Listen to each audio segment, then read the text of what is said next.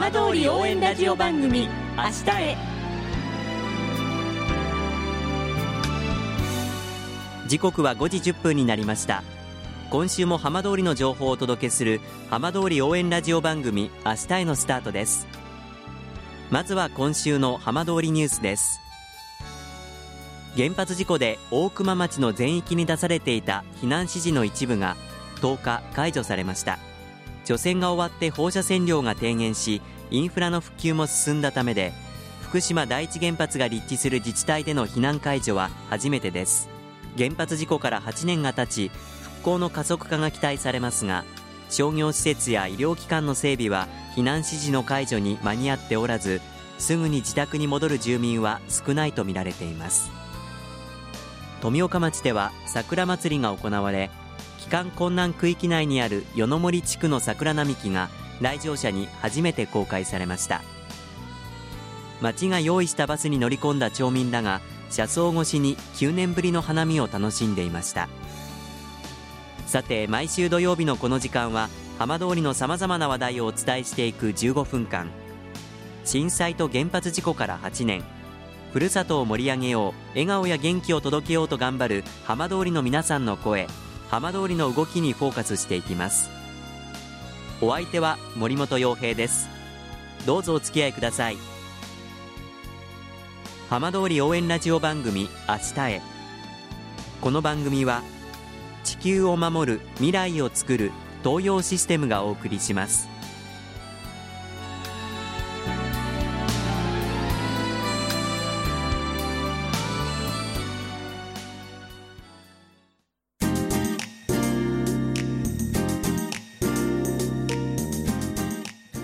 代わっては浜通りの話題やこれから行われるイベントなどを紹介する浜通りピックアップです。来週20日土曜日サッカーの聖地 J ビレッジが全面再開します。今週はその J ビレッジで副社長を務める上田英二さんにお話を伺います。上田さんよろしくお願いいたします。はいお願いします。いよいよ J ビレッジ全面再開の時間もなくに迫っています。今どんなお気持ちで過ごしていらっしゃいますか、はい、全面再開にあたりあの J ビレッジがですね震災前以上に、ええ、その質的にも機能的にも優れた施設になったというふうに思います。J ビレッジの復旧について計画から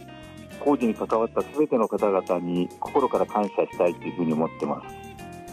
あの去年の7月には一部再開ということで、まあ、これも本当に大きなイベントだったかと思うんですけれども、はい、やはりこの7月の一部再開と今回の全面再開また気持ち的にもかなり違いますか、はい、そうですね。あのやはり全部再開できるというところはですね、えー、あの我々も非常に引き締まった気持ちでおります。あの7月からこれまでの期間にも本当にあの多くの方いろんな方々が利用されてますよね。多くの方々においていただいて非常にありがたいというふうに思ってますが一方でまだあの風評被害で、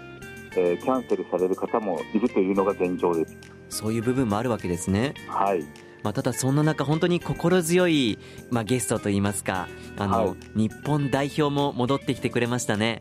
あの2月にはなでしこジャパンもキャンプをしてくれてそしてまあ各年代の代表もやってくれていますが今後あの男子のオリンピック代表も、えー、キャンプをするということになってますので非常に楽しみにしてます。この J ビレッジというと本当に震災の前は本当にサッカーの聖地ということで全国から注目を集めていて、はい。えー、の震災と原発事故があってからは福島県の復興にとっては欠かせない場所になりました。はい、あの上田さんは2013年から副社長を務めていらっしゃいますけれども、えー、改めてここまでの道のり上田さんはどんなふうに感じていらっしゃいますか、まあ、私があのこの立場になった時にはもうすでにピッチは駐車場になってましたし、えー、スタジアムは仮設の宿舎が建てられていたという状況でこれは本当に復興できるのかというような思いがありました。かしそれがですね、えー、まあ、あ震災以前よりもまさに機能的にも素晴らしく良くなったというところもありますしそれは本当に私自身が驚いています。ここまでたどり着いたというのはやはりあの福島県全体も含めて地元の方々の期待後押しって大きかったですか？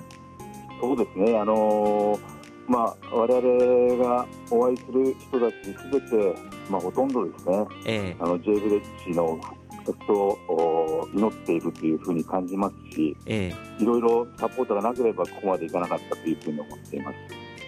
あの一部再開になってからも地元の子どもたちが使う機会も大変多いですよね。そうですね、あのいろいろな機会に地元の子どもたちにも来ていただいて、ようやくあの子どもたちの元気な姿、ええ、あ元気な声が戻ってきたというふうに思っています。そんな中で迎える4月20日ですけれども、えー、全面再開の当日はどんな一日になりそうですか？そうですね、あのまず、まあ、JR の駅、J ブレッジ駅の開業というセレモニーもありますし、その後に J ブレッジの全面再開のセレモニーがあるというところで、えー、そしてまたあの大きなイベントも福島県がやってくれるということで、ええ、またここではあの DA PUMP をはじめかなり有名な方々が来ていただけるそして歌を披露してくれるなどいろいろな催しがあ計画されてます。まあ、この J ビレッジ全面再開を経てその先には本当にまた大きなイベント大きな役割が期待されていますがそのあたりはいかがですか？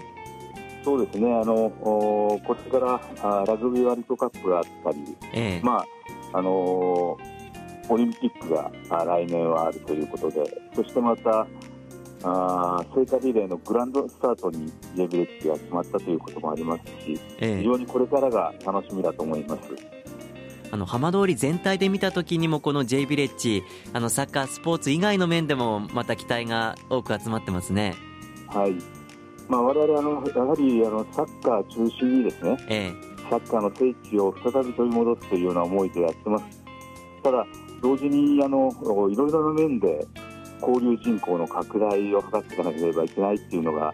この浜通りの地域の命題だと思いますので、ええ、ぜひそういうところで貢献していきたいと思います。あの上田さんは以前女子の日本代表の監督も務められていましたけれども、はい、あのそのまあバトンを受け継いだあの高倉監督そしてあの白河市出身の遠藤選手もあの代表、はい、メンバーに、えー、入ったりということもありますけれども、えー、そのあたりは関係者としてはどういう思いで見つめていらっしゃるんですか？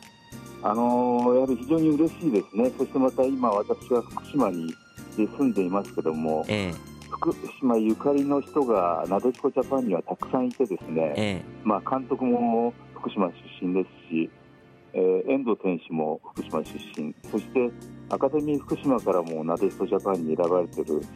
選手たちがいるということで、ええ、非常にあの嬉しいと思ってます。ですからあの2月はですね本当になでしこジャパンの中に福島ゆかりの人たちがたくさんいる中で、ええ、キャンプをやってくれてそして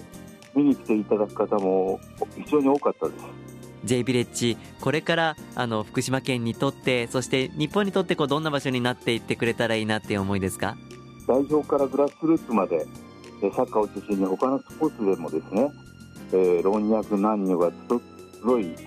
えー、代表など本物のプレーを間近に見ることができる、あるいは触れることができるというような場所になっていけばいいと思います。まあ、ぜひこれから本当にますます J ビレッジ注目されると思いますのであの J ビレッジの発展を祈っています。はい、ありがとうございます。どうもありがとうございました。はい、ありがとうございます。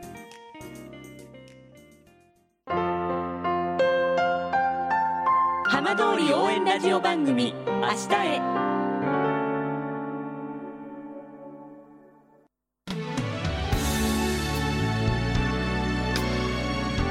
浜通りの情報をたっぷりでお送りしてきました浜通り応援ラジオ番組明日へこの番組は地球を守る未来をつくる東洋システムがお送りしました。